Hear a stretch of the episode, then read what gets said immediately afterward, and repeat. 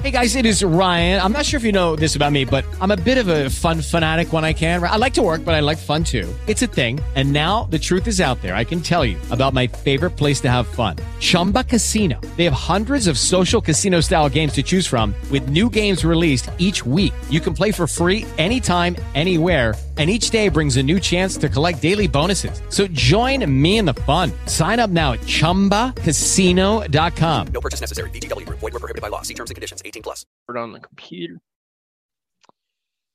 Uh, good afternoon. This is Michael VanDervort. It's August 11th. We're creeping through the the, the dog days of August. Uh, it's hot here in Florida. I imagine it's hot everywhere, but we're uh, we're headed towards the fall and maybe some temperature relief. But in the meantime, things stay hot in the world of labor relations, and so I am here with my podcast co-host, Jon Hyman. Jon, we're doing another uh, our second episode of Labor Relatedly. How you doing today? I am doing well. How are you? I'm good. As we as we chatted about, you know, online before, I was in uh, I was out of the out of the state of Florida last week elsewhere on some business business and a bit of vacation. So that was cool. Now I'm back here and it's busy as hell and uh, so on and so on. But there's a lot going on in the world of labor relations, and I thought we you know, in order to keep up, you know, we said once a month, but it's been a two, three weeks, and there are at least three or four things for us to talk about today. So I thought maybe we should get together, and you you were available, so you want to uh, you want to get started, and uh, as our co-host and also our special labor law correspondent, um, so that we give all due credit here. Um, we, I think the first thing we were going to talk about is actually about a week old, and it's it's it's it's a little esoteric because it involves sports, and sports labor relations are always a little bit different because of celebrities and it's millionaires on billionaires and that kind of stuff. But we got we got Deshaun Watson, and a really interesting. Um, decision by an arbitrator, which a, is a story a story near and dear to my heart as I sit here in uh, no in doubt. Yeah, right, my, my hometown quarterback, love it or not. Do you do you find yourself conflicted by that? Like in in terms of like he he's a brilliant talent, I guess, although he sat out last year. And the Browns have a kind of a, a team on the rise with a lot of talent. So this guy could be a piece, kind of like what we saw with Brady when he came to the the the Buccaneers down here in Tampa a couple years ago.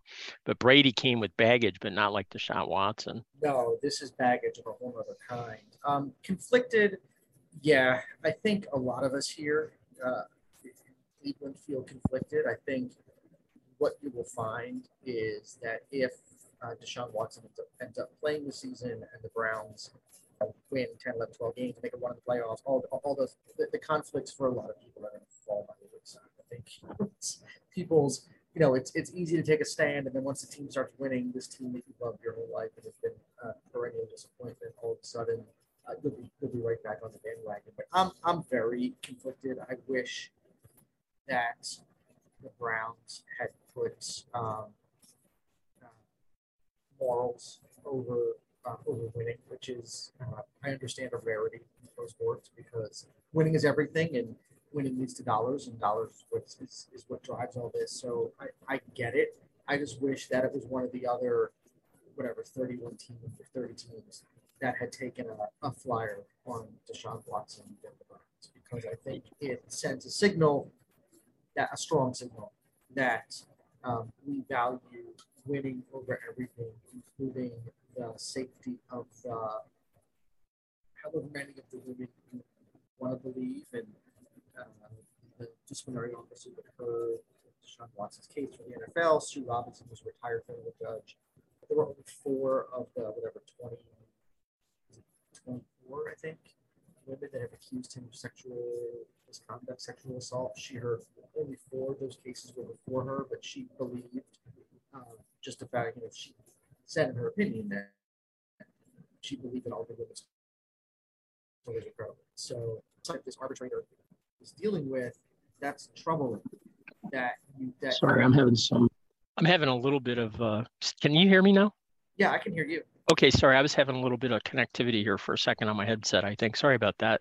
Oh, that's okay. Um, yeah. So the so as you said, tw- 24, maybe 27. I don't know the exact details. Um, not that it's insignificant, right? But it was it was a double digits. You know, uh, a lot of women who filed complaints about it uh, about harassment and you know, mistreatment, and and there was a, a a settlement, I guess, settlements reached, which the details really aren't, you know, available for, but I'm presuming they included non-disclosure agreements from most of the people that Probably, settled. Yeah. Probably, yeah. A lot And of so- money. it was all yeah. but one. The, Deshaun Watson settled cases with all but one. Yeah. So there were three women, I think, who refused to settle, and one who maybe settled but didn't have an NDA or something. And so the arbitrator, uh, this Sue L. Robinson, really had a, a limited array of evidence that she could consider in this hearing. Um, and and I I, th- I thought maybe what where the right place to start is you know a lot of a lot of HR professionals hear about arbitrations, but they don't really understand how they work. And this isn't a classic labor union type arbitration that an employer would have because it's a little bit of a special referee or whatever. But can you just kind of maybe lay out for us from a legal perspective how what arbitration is and how it works real quick, and then we'll talk about like her decision. Yeah, I mean, it is. It is. I mean, it is essentially a trial for all intents and purposes, um, with a couple of key differences. Difference number one is there's no judge or jury. The finder of fact and the ultimate decider um, is the arbitrator. That's number one. Number two, the arbitrator is supposed to be bound by uh, the provisions of the collective bargaining agreement being um, being interpreted or applied, and importantly, and it and it's um, I think it comes into play in the Deshaun Watson case, is supposed to be guided by past practice, um, and um, and there's really uh, unlike a, a trial in a in a state or federal court, where if you don't like the result, you have you can appeal to an appellate court. The your right to appeal here in, in a labor arbitration is very, very, very limited. Um, and the odds of you actually succeeding on an appeal are even more limited. So that for all intents and purposes, the arbitrator's decision is um, is final. Uh, the NFL the NFL case with Deshaun Watson's a little different in that um, either side here did have a right under the collective bargaining agreement to to appeal the decision. The NFL Player Association on Watson's behalf did not. The NFL has, saying that the six games that he was awarded was too light um, of a suspension. They thought a, a indefinite suspension of at least a year was was warranted under, under the circumstances, and so a uh, uh, Roger Goodell, the NFL commissioner, has deferred to a, a, a supposedly neutral third party who's going to who will issue a decision, and that decision will essentially be final with limited appeal rights uh, from that ultimate decision. Yeah, and from a labor law perspective, again, with it be, you know, the fact that it's sports. So in in recent years, the last several years, most of these kind of decisions related to player misconduct, most of those suspensions and or punishments were handed down by Commissioner Goodell just sort of arbitrarily. He just kind of did whatever he felt like doing. And he had a wildly inconsistent record of of you know assessing you know 17 games a full season for somebody placing a bet on his own team to win which you know gambling is always viewed you know s- s- v- with great uh, animosity by sports leagues but that's not the most heinous crime in the world and especially when you compare it to you know what might be 24 25 30 cases of sexual assault and or worse right and Right. that, that guy so that guy uh, calvin ridley gets 17 games and you know deshaun watson with a different judge or different uh, arbitrator gets six. I mean and, and but there's tons of stuff like that going back. So there's no that's one of the reasons that, that i think that the league and the players association kind of agreed to try this new arbitrator our option was to try to bring a little bit more consistency to the process because they've And- sucked at it basically. Yeah, and and that's what they're that's what they're trying to do. I think the the prop my problem, and this is in no way uh, designed or meant to condone what Deshaun Watson did or is accused of doing, which is horrific and inexcusable. And as I said before, I'm, I'm not happy with the fact that he's quarterbacking my team um, with a quarter of a billion dollar contract uh, Right. backing him. Um, but the the collective bargaining agreement here, to me, is very problematic for the NFL. Um, the agreement, and I have it open in front of me, so I'm going to quote what I think is the key passage. The agreement says, quote, ownership and club or league management have traditionally been held to a higher standard and will be subject to more significant discipline when violations of the personal conduct policy occur, close quote.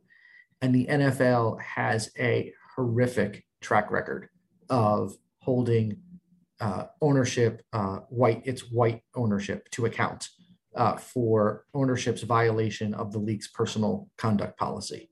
And there are numerous examples. You have uh, Bob Kraft of the New England Patriots, who was uh, actually indicted for uh, uh, prost- uh, was caught in a prostitution sting at a Florida massage parlor and was actually under indictment. Mm-hmm. Uh, the mm-hmm. charges the charges were ultimately dropped because of some constitutional issues with search and seizure. But he was actually indicted. Deshaun Watson, not indicted. Two different grand juries refused to indict him on anything, anything right. criminal. Um, Dan Snyder, the owner of the Washington, what are they called now? The com- Commanders. Com- commanders. The yes. Commanders. The Washington Commanders, uh, accused of sexually assaulting um, uh, female employees and other instances of sexual harassment. Jerry Jones, the owner of the Cowboys, um, accused of sexual, you know, sexual uh, assault, sexual misconduct uh, of, of, a female employee. So, if your if your agreement says you're going to hold ownership uh, to the same or more significant higher standard for their violations of the personal conduct policy, and they got off with nothing, uh, it seems to me when you're letting white ownership off with nothing uh, to give the black player anything to me smacks of discrimination protecting the protecting the old boys club whatever you want to call it. Um, but to me particularly if uh, we i think i read this morning that we may get a decision on the nfl's appeal of the six games as early as next week if that ends up being indefinite suspension or a season long suspension or whatever, I think we will see litigation in federal court. I think it's going to put people like Bob Kraft and Dan Snyder front and center, and it's not a good look for the NFL at all. Yeah, exactly. Um, is there is there any um, well, there's no chance it would be less than six games, I guess. I was, you know, I was going to ask if there's any kind of appeal that Watson would have, but I think he I think it's either take the six games or or or maybe appeal the next level. I don't know how that. I, well, I think he maybe, chose he chose not to appeal it. I think. Yeah. Yeah, the, he he and the NFLPA chose not to appeal the six games, so I think they've they've they've accepted they've, it. I, I, think they've accepted that and waived any waived any argument that that's too harsh. I guess where I was going is if the if they if somehow the league wins I don't know. I don't know. I don't know the process, and I'm not sure that you do either. I wonder if there's an appeal there, or would he have to go into court, maybe saying that it, you know, it, it gets really esoteric. Yeah, I, I, I, have read that the decision of the commissioner's office, which he has offloaded to this third party, uh, the decision of the commissioner's office is final. Okay. No appeal rights, but the NFLPA has already said that if the suspension is made more severe, they will file a lawsuit in federal yeah, that, that's kind of what I figured. so the decision. So once they get out of this arbitrator, it goes to it. It, it could go to court. Um, that's Correct. typically not the case in a in a standard, more collective bargaining based arbitration pr- process. Once the arbitrator issues those decisions, those are typical. I mean, you, rarely you can take them into court, but it it's so it's so incidental that it's almost never happens, right? Yeah, and it just I, I I'm not sure what the NFL is trying to. I, I, know what they're trying to accomplish here. They think that he should be punished more severely. I get that, but when you have Deshaun Watson's team saying, um, you know, raising the names of people like Bob Kraft and Dan Snyder, and when you have the arbitrator uh, uh, uh, Sue Robinson herself making reference to it in a, albeit in a footnote, but a reference to it in her in her written decision, why the NFL wants to take the chance of all of this dirty laundry about their history of giving their their owners a pass um, for their own acts or allegations of sexual misconduct to me is I just don't understand why they want to risk having all that dirty laundry aired in a in in a in a courtroom in a in a federal in a federal lawsuit. It makes no sense to me at all. Yeah, I, in fact, I heard a, an excellent point by some I don't remember the name of the of that sports analyst, but like on an ESPN or something, who said that effectively with this appeal, they've they've made this whole upcoming season going to be this, the discussion is going to be Deshaun Watson, and it, even regardless of how it turns out with the appeal, you know, it, they're, they've they've kind of tainted the whole season from a instead of letting it sort of just settle down and you know t- deal with it as this in the system that they they set up themselves. Anyway, yeah, and um, you know, and, and like I said, if you know if Deshaun Watson takes the Browns to the Super Bowl this year or next year or whatever, at yeah. least in, in the city of Cleveland, it'll be all, it'll be all sins yeah. forgiven for Deshaun. There'll be a statue of him in the middle of public square, so yeah. it, it, will, it will be everything forgiven. Unfortunately, well, let's hope that he at least maybe learned to be a better person out of all this, but uh, that isn't always the case either. Um, so there, there's another legal, uh, another big legal thing that came out earlier this week, I think, uh, out of New York State, which involves the restaurant chain Chipotle, which we talked a little bit on our last show related to union organizing in Augusta, Maine. But this isn't about union organizing. This is about a big, a big labor law judgment, um, twenty million dollar settlement for several thousand employees in New York State over um, pay and scheduling change laws that exist in the state of New York. So this isn't something that impacts every practitioner across the US, but it's a growing trend. These kinds of legislation where the, the state passes a law that guarantees people, you know, set schedules and and so on makes it really difficult for uh, some businesses to to manage their schedules. But um, it, in this case, at least, it comes with a huge cost. So I don't know if you had a chance to take a look at that case or not. I did. Um, it's a, I mean, the number obviously jumps off the page anytime you see that many zeros in a in a settlement, and that's not even the, that's the settlement. I think yeah. the the alleged violations totaled something like 150 million dollars, or you know, and that was, and I think that was just the that was just the back pay, and then there was you know penalties and liquidated damages and everything on top of that, and so to settle a case for $20 million obviously um, is causes, you know, it's, it's jaw dropping that number. Um, yeah, I mean, this comes out of what are called um, uh, fair scheduling laws, uh, where you're supposed to, you know, give employees, you know, notice of their scheduling. You're supposed to uh, make shifts available to current employees before you go hiring new employees, which uh, does things like potentially bring overtime into play for workers, where instead of and it prevents you from getting out of obligations like uh, your affordable care, you know, health insurance obligations to employees. So you're instead of having two employees at 20 hours, you, if you have enough work for one employee at 40, you're supposed to schedule that one employee, that hiring another to fill that, you know, to fill the gap. And so it is a it is just a a jaw dropping number. Um, state of New York, I think, probably comes in close. You know, not it's not quite California, but it's in terms of their employment laws and aggressiveness. It's it's um, maybe a distant second, but still second to California. And you know, as you said, these laws aren't on the books everywhere, but I think to tie into the overall topic of what we're trying to accomplish here with with our with this show it gives the union a really good talking point as the union is, you know, Chipotle is um, in the, you know, at least on the radar for uh, labor unions that are that are organizing. Uh, there's at least one that has attempted to have been organized so far. I, think, there's actually, two, yeah, two, two total. Actually, one, yeah, one, two total. One, one, got one that got closed, right? Yeah. yeah. But but but it gives the union a talking point, right? That you know your employer is ripping off your coworkers in in another state to the tune of you know 150 million dollars and they agreed to settle for 20 million. And it gives it gives the union a really good talking point that frankly um, Chipotle it, the the counter argument is not a great one for Chipotle to make since they agreed to pay 20 million dollars to settle the claim yeah, and these yeah these laws require, like you said, some stability. They they generally, I mean, I haven't read them. I've just read kind of summaries, but they generally create a situation where, like, if you are a fast food restaurant or retailer, you know, you you have to assign like 14 days of schedule and, give us like a, a seven day notice of change so there's some you know like i don't know what you do if you if somebody calls in sick or whatever right? I you know like i think there are steps in there but laws don't always comprehend the realities of business i guess. So it creates a pretty burdensome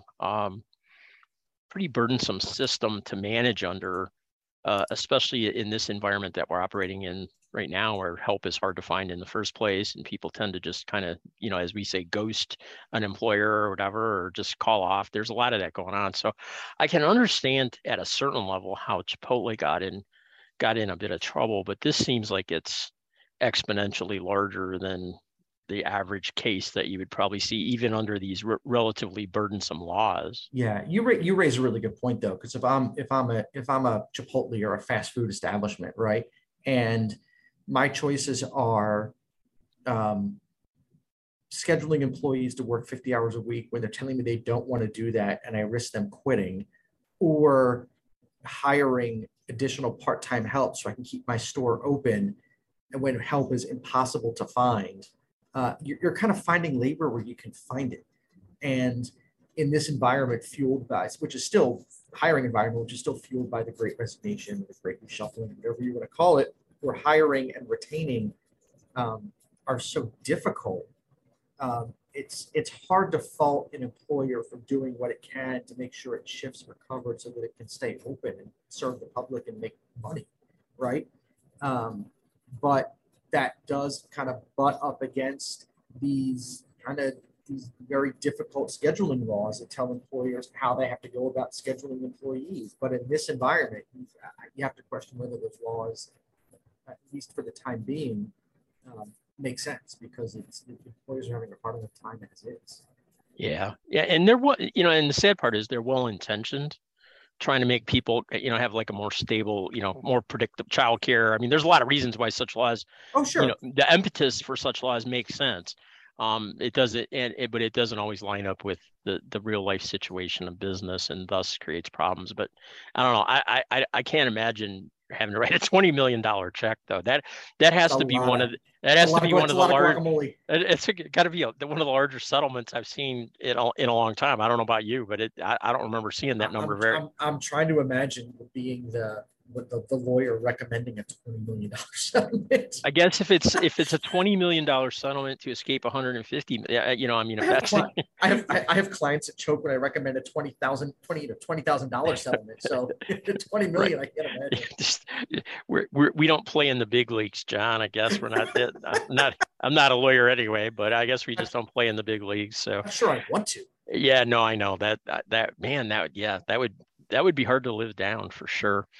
Um, anyway, um, so let, let's switch over. Uh, I know we're going kind of rolling through three or four topics today, kind of quick, but I want these are the, the next two are a little more not as uh, they're not they're not cases, they're more philosophical stuff. Um, I was I was having a conversation last week on these next two topics, and these aren't things I spend a lot of time thinking about normally, but I, I thought they were both fascinating, and I just wanted to kind of tee them up and have a little discussion with with you about them because I think they are things that could, you know, come into play in in practitioners' jobs. I was I was telling a couple stories, and I'll probably share one of them um, as an example of what I'm talking about. But so the first one is um, in in the world of labor relations, when there's a, a labor union contract in effect, labor union has uh, something that's called the affirmative duty of fair representation.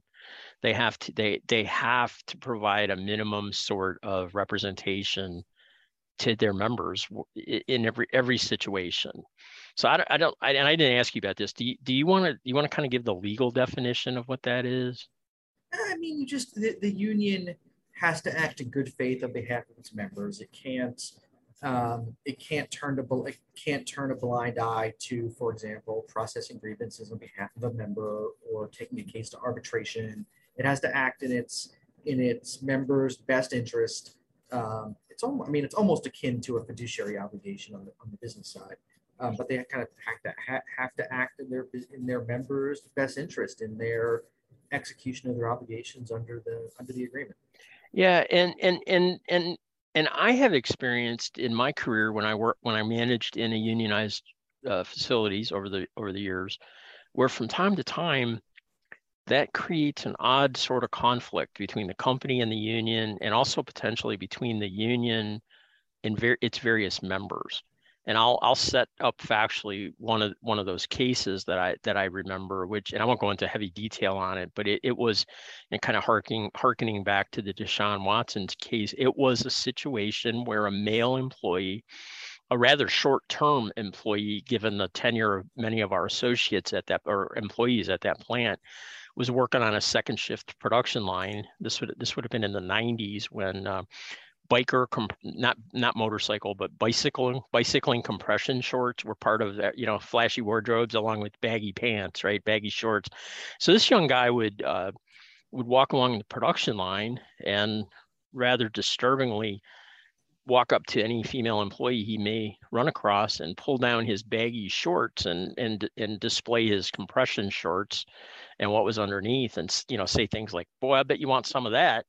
And, and it was like this happened night after night after night until finally somebody you know said enough and they came and complained complained to me. We did an investigation um, found you know had plenty of witnesses fired the guy union grieved his termination. My my boss my head split open when this happened but my boss reinstated this guy on a last chance agreement and he went out and did you know, and the union said, you know, basically it's last chance agreement. If he does it, you know, we'll drop it, you know, blah, blah, blah. But, you know, you guys didn't follow progressive discipline. I'm like, how do you follow progressive discipline for sexual? Anyway, termination, he was reinstated and I fired him again a week later, which ultimately stuck the second time. But I was really pissed that we had to bring it back. And my, my personal disgust over the situation was the union argued for the guy who was a, a clear flagrant offender, right? And and and got him reinstated versus the interests of the I, I bet the women he offended equaled in number Deshaun. You know, I, there's 15 or 20 women that were involved in this complaint ultimately, right? And the unions set aside their interests in in favor of the one who was a flagrant violator, and they won you know so i like if i was a union member i'd be furious especially yeah, if i was a female if, you were, if you're one of the victims you're like what about what about your obligation to me? Right? Exactly. Yeah. so so now so now i you know now i understand given what you just said it's a fidu- fiduciary responsibility you know dr- you know mer- mandated by the act mandated by their by constitution and bylaws. So how do they how do they parse that right? And i know you're not on the union side right? But like what what is the you know what's the right thing to do there? Because they're kind of in, in some it's, sense it's, it's rocking a hard place right? Yeah and a lot of it will vary by union union to union because I, I have had conversations with union reps union uh, you know union local executives in cases very similar to the one that you just discussed Oh, this happens where, all the time. Yeah, no, that's what I'm saying. And it is maybe maybe it's guided by the union's constitution and bylaws. Maybe it's just guided by the personal preference of the union president or the or whomever. But I've had some I've had some unions tell me, look, we don't feel good about it, but we have a duty, you know, we have a duty of fair representation to the fired employee, and we're going to have to grieve his we're going to have to grieve his termination and uh, we're not going to lose any sleep if he doesn't get his job back, but we've got to go through the process and do what we have to do.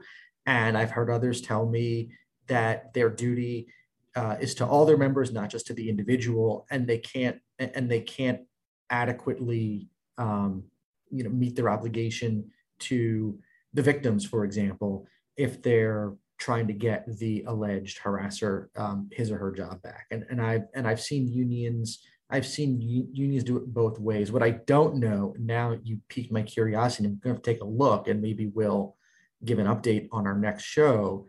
Is has a union ever been sued on a DFR vi- an alleged DFR violation for by the victims, right?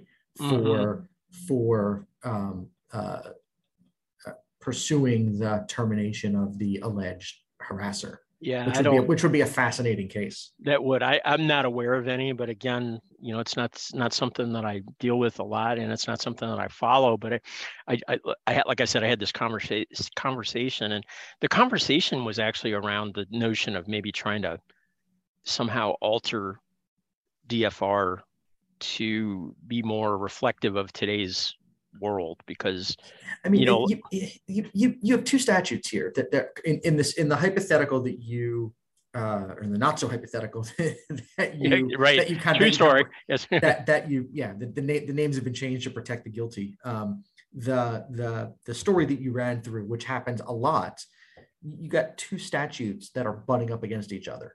You have the National Labor Relations Act, um, and you have Title VII. Um, and if you're asking me whether it's as if I'm guiding my clients or if I'm uh, or just as a as a matter of policy or philosophy or whatever, which if, if they're going to butt up against each other, which one which one gives and which one wins? I'm saying Title VII wins or should win 10 times out of 10. Mhm. I, I don't care what the National Labor not not I don't care what the National Labor Relations Act says. If following the the NLRA is going to cause me to create a discriminatory or hostile work environment in violation of some class protected by Title VII, race, or or the ADA or the AD, you know, pick your protected class Mhm. you know, race, sex, age, disability, sexual orientation, religion, national origin, whatever. I'm protecting the I'm protecting the individual rights of the employee over whatever collective rights uh, the National Labor Relations Act is going to grant. Yeah, it, it, it's it's really interesting. Um. Anyway, so so that I I I I, don't know that there's a, a a a way to resolve it. I mean, I guess um, you know, employers have to do a good job. You have to document. You have to do thorough invest. I mean, all the things that we normally do anyway in these situations, you have to deal with them in a union environment because you you actually have a slightly higher bar that you have to overcome there um, in terms of the the review at times Yeah, with that with an arbitrator. You know, and you you hope um, you hope that you know if the case gets to court, we saw this. This wasn't an termination case, but it was with a, a, a unfair labor practice charge that um, I forget the employer. It was a tire manufacturer out of Western Ohio, and I forget the I forget the name of the dealer. Was it Dealer Tire? I don't remember. Anyway, but they had a strike where um, people crossed the picket lines, and um, some of the some of the replacement workers that crossed the picket line were African American, and they were called the N word and had like watermelons thrown at them by by the striking not white workers, and um, and the employer fired the striking workers, saying, um, you know, we have, we have an obligation to protect our employees, and the replacement workers are our employees to protect them from a hostile work environment. You violated that, you're fired. And they found an unfair labor practice charge saying it was um, discriminatory. They, you know, they're they were engaged in protected activity, uh, and basically what they say on the picket line is protected. And I think they won at the board and lost at the in federal court. And the federal court ultimately said, if we're lining up competing policies between the right of strikers to have their say on picket line versus the rights of replacement workers or other employees not to be harassed on account of their race, the rights of those not to be harassed on account of their race wins. So striking workers, you lose. You can't you can't lob racial epithets at replacement workers with with impunity and expect to be able to keep your job. And maybe when we're talking about the duty of fair representation, maybe what we need to see if we're talking about some common sense reforms is is something that says that in a you know a union and and whether this is a court decision done by court or by statute or by regulation but something that says a union does not breach its duty of fair representation when the position it takes you know causes it you know not to violate a federal or state law against Yeah. workplace discrimination or something like that kind of kind of ease the kind of ease the the complete and total obligation i- in in those situations where the the the act actions are so egregious that they they're clearly defined under another statute that that that waives the duty to represent to the extent the full extent. If you deem it yeah i guess it would if you deem it violating um, a law outside of the nlra and it's not in the best interest of the full body of the membership maybe that you know they're they're not held to that same high standard that they are today. Right. Yeah Um, the other the other one that I that I thought was fascinating, and it's it's very it's the the most esoteric of the of the topics we'll talk about today is is the idea of taking a look at labor reform in general, but um, specifically uh, 8A, Section 8A2 of the National Labor Relations Act, and it's a lo- it's actually a rather long section, but just um, just so I'm going to play lawyer for a minute um, since I have the I have this the section open. So sec- for those that don't know the act by heart, which even I don't for sure, um, Section 8A2 of the Act makes it an unfair labor pl- practice for an employer to dominate or interfere with the formation and administration of any labor organization or contribute financial or other support to it. Um, so you can't establish or control a company union or recognize a union um, in after you've been notified of a valid petition for election you can't go find another union and cut a deal with them. And you know there's a number of other things in there. It basically says the company shall not have the ability to interfere with the union. Um, but but but in other countries and most most noticeably or most notably germany for example they have things called works councils. And and we're seeing this trend in the us we had worker centers and now we're seeing a lot of these independent unions at, at some of these companies like we talked about in our last show and, and even even more so we're seeing just um, i don't know how to explain it uh, we're seeing groups of uh, employees at a company who are not trying to unionize but they're stepping up to advocate about their employment relationship without and they don't want to be in a union but they want to have a voice and so this this notion of 8A2 um, you know it, like an, a reasonable employer and i don't i don't you know i mean a reasonable employer might actually entertain a conversation with their associates about working conditions but it could violate the law so yeah, a, a reasonable employer is going to want to listen to their employees because they're, they're going to want to keep those concerns in-house rather than forcing the employees outside of the company to talk to a, a for example a labor organizer who then can then come in and voice those concerns on their behalf. So it, it's absolutely in the employer's best interest if the employees want to get together and like small o organize within the workplace to then present uh, uh, through committee or otherwise to the employer a list of concerns to say you know this is these are the pressure points. This is where we think we can do better as an organization.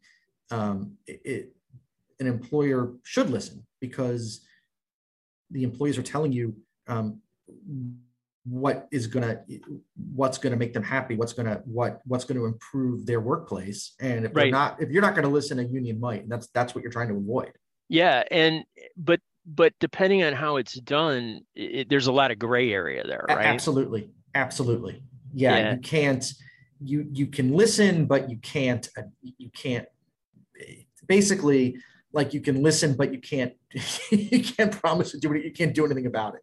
So, and I'm and I am I am over I'm over simplifying. Um, but if you are if if your goal as the employer is to kind of have these committees be kind of a de facto arm of management to help management make decisions, then they're going to be illegal.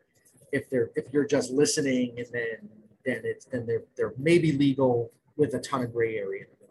Yeah. So I'm going to ask you a, a I'm going to ask you a, a you know a, a typical client question, right? I have a safety committee at my plant. Um, is that illegal? Um, probably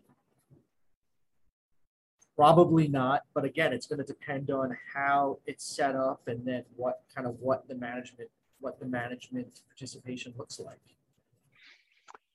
So, so, so it, with the safety, and, and by the way, I don't have a safety committee at my plant because I don't have a plant, so I don't have a safety committee. It was hypothetical, but just just for disclosure. Um, I, so, but I've worked in facilities where we had safety committees in non-union facilities, and you know you would quite often walk the floor with eh, you know managers right the safety manager the hr manager or shift shift supervisors would quite often walk the floor with representatives from the company volunteers from the safety committee and you would mutually review and audit the departments that you were walking through looking for you know not violations per se but looking to make sure that things were being followed lockout tag out all that kind of stuff. That's pretty common in, in a lot of business today. And I don't think anybody's looking to like, you know, file ULPs over safety committee, but but there is a line when you start getting into things in a non-union environment, there's a line when you start talking about things like benefits or work rules and stuff. So can you can you maybe give us like where the break points are where you might be okay and where you might not be? Um, it- I know it- it's not black and white. Yeah, It- it's not. It's it's not. It's it's not black and white. I mean, the the question the question really becomes like how much how much um, how much say do the employees have? Are the are they for example, just making proposals, or are they actually sitting down with management and helping to formulate policies? Um, are they, if they're proposals, if they actual proposals that management can act on, or is it, or is it informational, um, in, informational, uh, inform- informational information?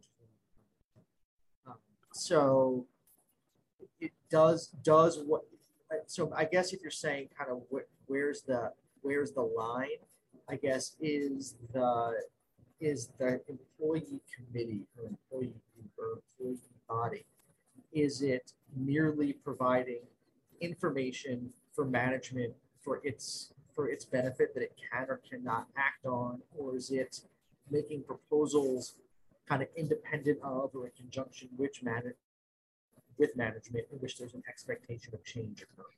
Yeah, so that the best way to kind of yeah. synthesize the difference. Yeah, so that yeah, so if if the group if the group of of uh, of hourly employees comes forward with a suggestion about we think we should be scheduled in this way according to this system and management says, well, we can't do that, but we could alter it, you know, then you're you've kind of engaged in a sort of quasi bargaining Right. and and that's probably going to get you in trouble if you if you go to your um, a group of employees and say here are three options that we've crafted of shift schedules and we'd like your impression i- mean that could go sideways depending on the circumstances but that's more likely to just because you're soliciting feedback Correct.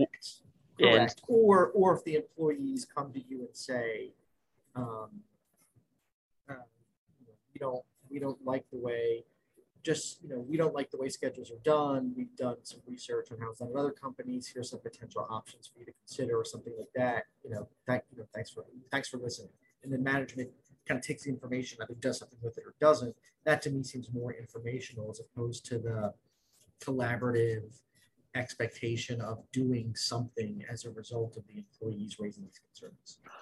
So, so what what we were what were the conversation that we had led was, would it be would it make sense to since this this this these kind of dialogues have a direct impact on both sides, if you will, whether there's a union in place or not, would it be a good policy reform of for labor policy in the U.S. to consider relaxing that standard in some way and would and, and i think at the beginning of this you said yeah having having that direct discussion is is the right thing to do but but it, it, it would you say in your opinion that maybe trying to loosen it up a little bit could add some additional advantages or is it would it open up some other doors i haven't thought about No, I, I to me, it seems advantageous for both sides.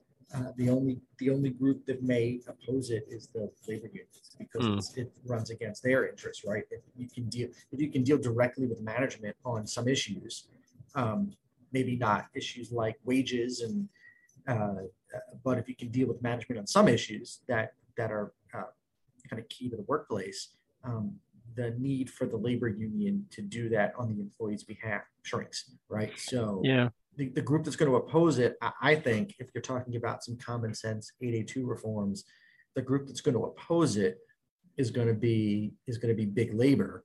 And if I'm if I'm advocating on behalf of management, if I'm um, you know SHRM or some other uh, uh, management um, trade organization, uh, employer trade organization, I'm saying I think this is a great idea. Mm-hmm. Um, although, and, and I go back to what I said at the beginning, like in, in Germany with the works councils, I mean, there is negotiations that happens between the union and the company, but then there's also this guidance role that is created with a works council where they do solicit input on this kind of stuff as a regular on a regular basis as a part of but it's not done under the auspices of the collective bargaining agreement. It's more like the works councils exist to provide guidance during the terms of the contract related to certain issues or business development um, and I don't know. I don't know if that'd work in the U.S. because you know we tend to hate anything that looks European anyway.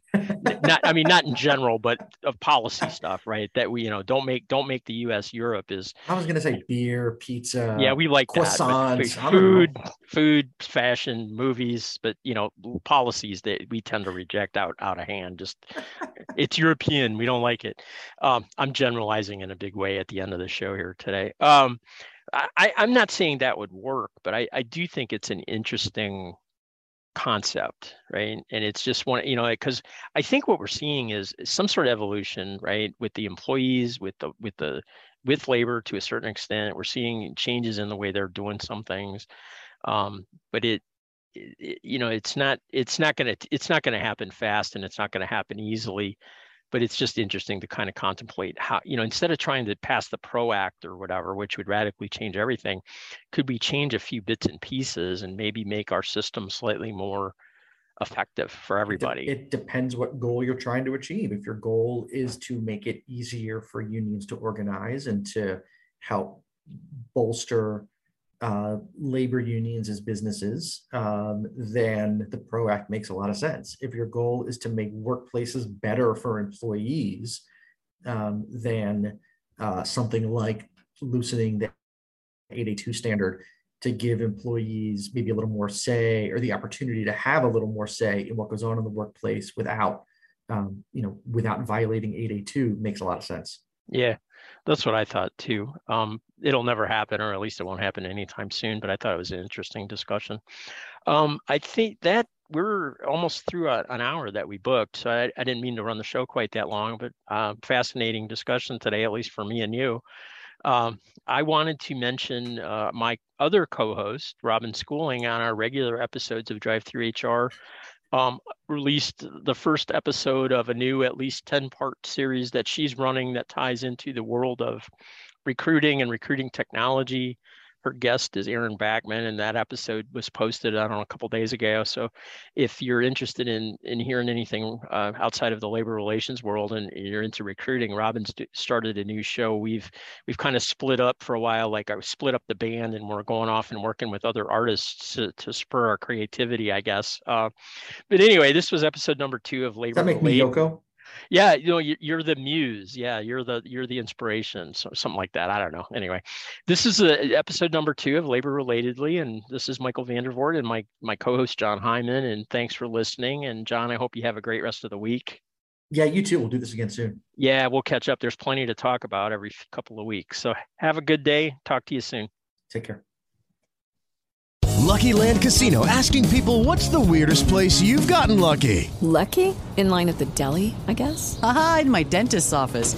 More than once, actually. Do I have to say? Yes, you do. In the car before my kids' PTA meeting. Really? Yes. Excuse me, what's the weirdest place you've gotten lucky? I never win and tell. Well, there you have it. You can get lucky anywhere playing at LuckyLandSlots.com. Play for free right now. Are you feeling lucky? No purchase necessary. Void where prohibited by law. 18 plus. Terms and conditions apply. See website for details.